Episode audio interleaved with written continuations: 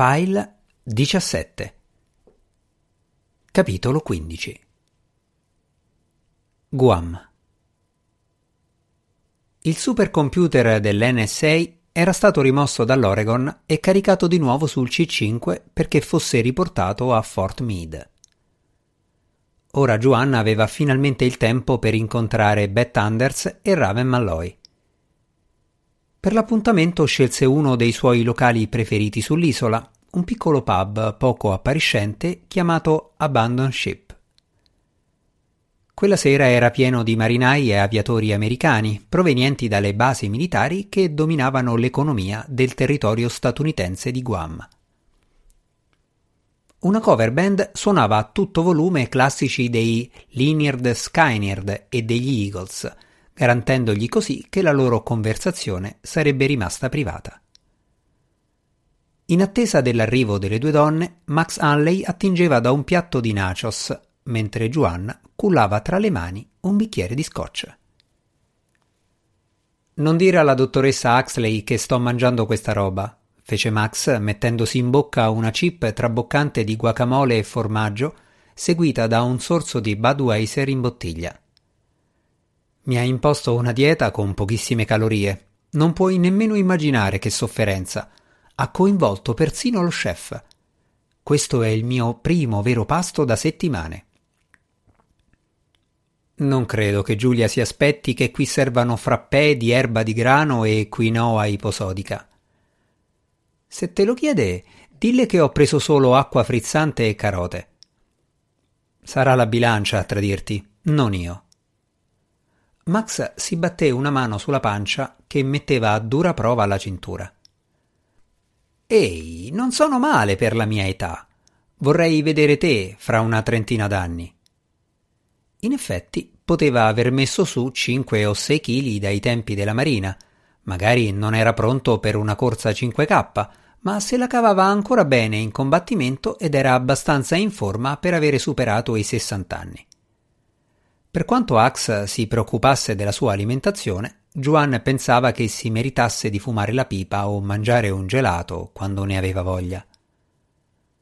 Giulia vuole assicurarsi che tu sia ancora in circolazione a 80 anni, gli fece notare Juan. Max sbuffò. Forse è la mia ex a pagarla, così continuo a versarle gli alimenti. In varie occasioni Mark Murphy aveva accusato Max e Juan di battibeccare come una vecchia coppia sposata. I due lavoravano insieme da quando era stata fondata la corporation, prima ancora dell'acquisto e della ristrutturazione dell'Oregon. Il presidente non solo contava sul suo vice perché gestisse la compagnia e la nave al loro meglio, ma si fidava di lui più di chiunque altro. Erano entrambi single e consideravano l'Oregon la loro vera dimora. Per questo la loro amicizia era così solida. Buona parte dell'equipaggio sapeva dell'ex moglie di Max, più che altro perché la menzionava di continuo, ma pochi, oltre a lui, sapevano di come fosse finito il matrimonio di Juan. Malgrado i tentativi di farla uscire dall'alcolismo, sua moglie si era schiantata ubriaca con la macchina. Il senso di colpa per non essere riuscito a salvarla da se stessa gli faceva più male del dolore fantasma alla gamba destra mutilata. Il ricordo gli portò alla mente una perdita recente nella famiglia dell'Oregon. Mike Trono si sarebbe divertito con l'operazione in Vietnam, non credi? Max annuì con un sorriso malinconico, ripensando all'operativo di terra proveniente dai pararescue dell'US Air Force caduto in missione non molto tempo prima. Andava pazzo per quelle scariche di adrenalina. Mi manca. Anche a me. Rimasero in silenzio per qualche secondo, ripensando all'amico e compagno morto. Lo so che è dura superare la perdita, disse Max, ma hai pensato a un rimpiazzo? Quando siamo pronti, posso sentire qualcuno nel giro delle Special Forces. Juan bevve un altro sorso di scotch. Detestava l'idea di dover sostituire un membro dell'equipaggio, ma forse era venuto il momento di pensarci. Certo, comincia pure. Io vedo se ci sono candidati dalla CIA. La porta del pub si aprì e i capelli scarlatti di Beth brillarono al sole del tramonto. La donna li vide subito e li raggiunse, salutandoli con un abbraccio prima di sedersi. La tua amica ha deciso di non venire? Chiese Giovanna strizzando l'occhio a Max. Beth sorrise, imbarazzata. Dopo la nostra esperienza in Thailandia sta molto attenta ai locali. Le ho detto che siete al di sopra di ogni sospetto, ma lei ha preferito venire prima per studiare il terreno. Capisco. Giovanna si voltò verso una donna seduta in fondo al bancone con un marinaio. Aveva i capelli raccolti sotto un berretto della USS Nimitz e muoveva la testa al ritmo della musica, flirtando con il ragazzo. Ma adesso puoi chiederle di venire al tavolo. Beth lo guardò sorpresa, poi fece cenno a Raven di unirsi a loro. Il marinaio deluso cercò di convincerla a trattenersi, ma lei gli fece capire in tono professionale che il divertimento era finito e lo piantò in asso. Da cosa l'hai capito? chiese Beth mentre la guardia del corpo si avvicinava. Anche noi facciamo le nostre ricerche, come te. L'altra donna si sedette e strinse con forza la mano ai due uomini. Raven Malloy. Joan Cabrillo. E questo arzillo simpaticone è Max Hanley.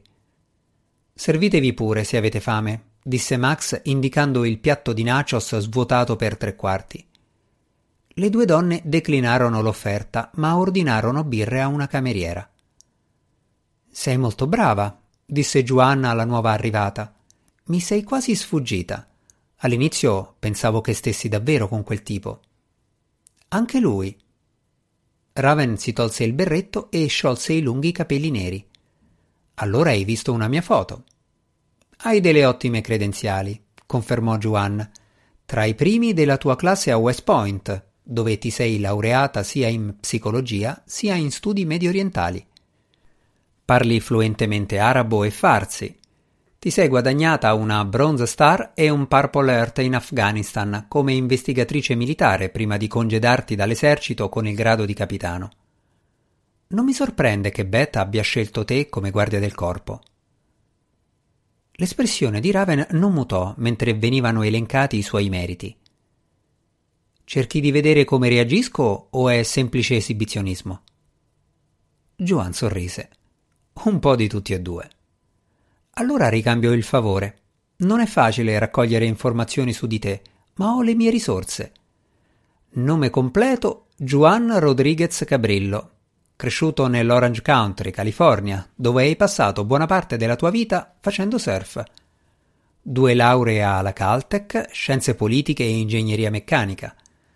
Arabo, spagnolo e russo fluenti reclutato al college nel programma addestramento riserve per diventare operativo all'esterno della CIA, anche se non ho trovato dati su incarichi o missioni. Te ne sei andato per aprire la corporation, che fornisce una varietà di servizi, dalla protezione per gli sceicchi degli Emirati al recupero di manager sequestrati e molto altro. Hai passato sei settimane in ospedale dopo aver perso una gamba in un'operazione imprecisata, ma lo nascondi bene non ti ho visto zoppicare quando sei entrato. È stupefacente cosa si può fare con gli orti bionici oggigiorno. Le informazioni di Raven erano accurate per quanto lacunose. Sono impressionato. Non è facile scoprire certe cose. Devi avere dei buoni informatori.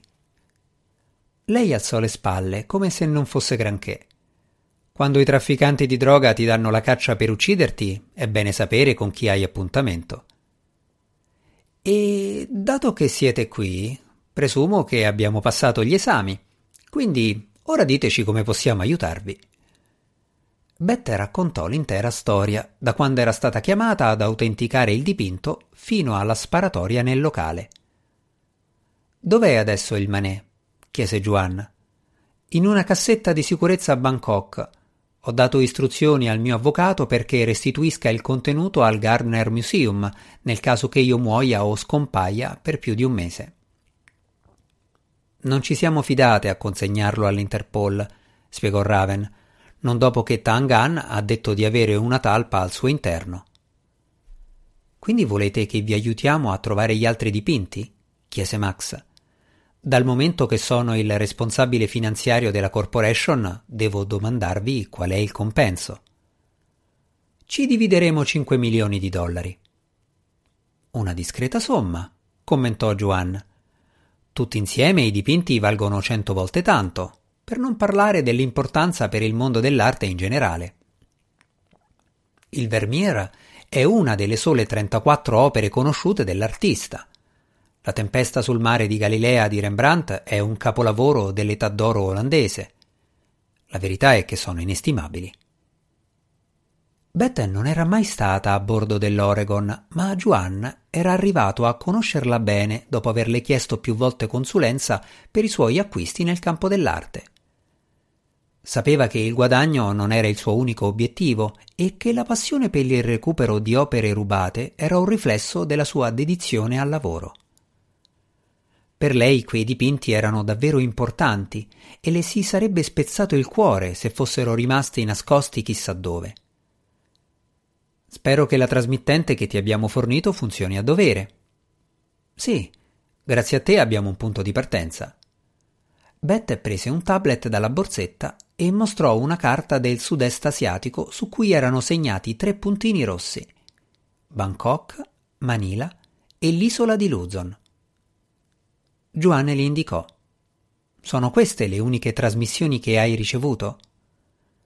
Supponiamo che si siano serviti di un contenitore schermato, ma devono averlo aperto per ispezioni agli aeroporti di Bangkok e Manila.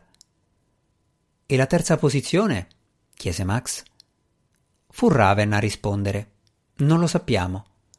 Zoomò su una vista satellitare dell'area. Edifici bassi in mezzo alla giungla. La proprietà passa attraverso una holding. Non sono riuscita a scoprire nulla su cosa succeda laggiù. O l'aquila si trova qui, disse Beth, oppure nessuno ha riaperto il contenitore in un altro punto da cui possa trasmettere il segnale. Quindi dovremmo fare un controllo su questo posto, concluse Juan. Accetti l'incarico? Non abbiamo altro in corso e siamo sempre lieti di dare una mano agli amici. E un potenziale compenso di due milioni e mezzo di dollari non dà fastidio, aggiunse Max. Dateci un paio di giorni per arrivare a Manila con la nave, disse Juan. Ci troveremo al porto. Vide che Raven stava facendo calcoli a mente. Solo due giorni? disse lei confusa. Ci sono seicento miglia tra qui e Manila. Vorrei dire quattro giorni. Juan scambiò un'occhiata divertita con Max. Hai dei buoni informatori, disse con il sorriso di chi la s'allunga ma vedo che non ti hanno parlato dell'Oregon.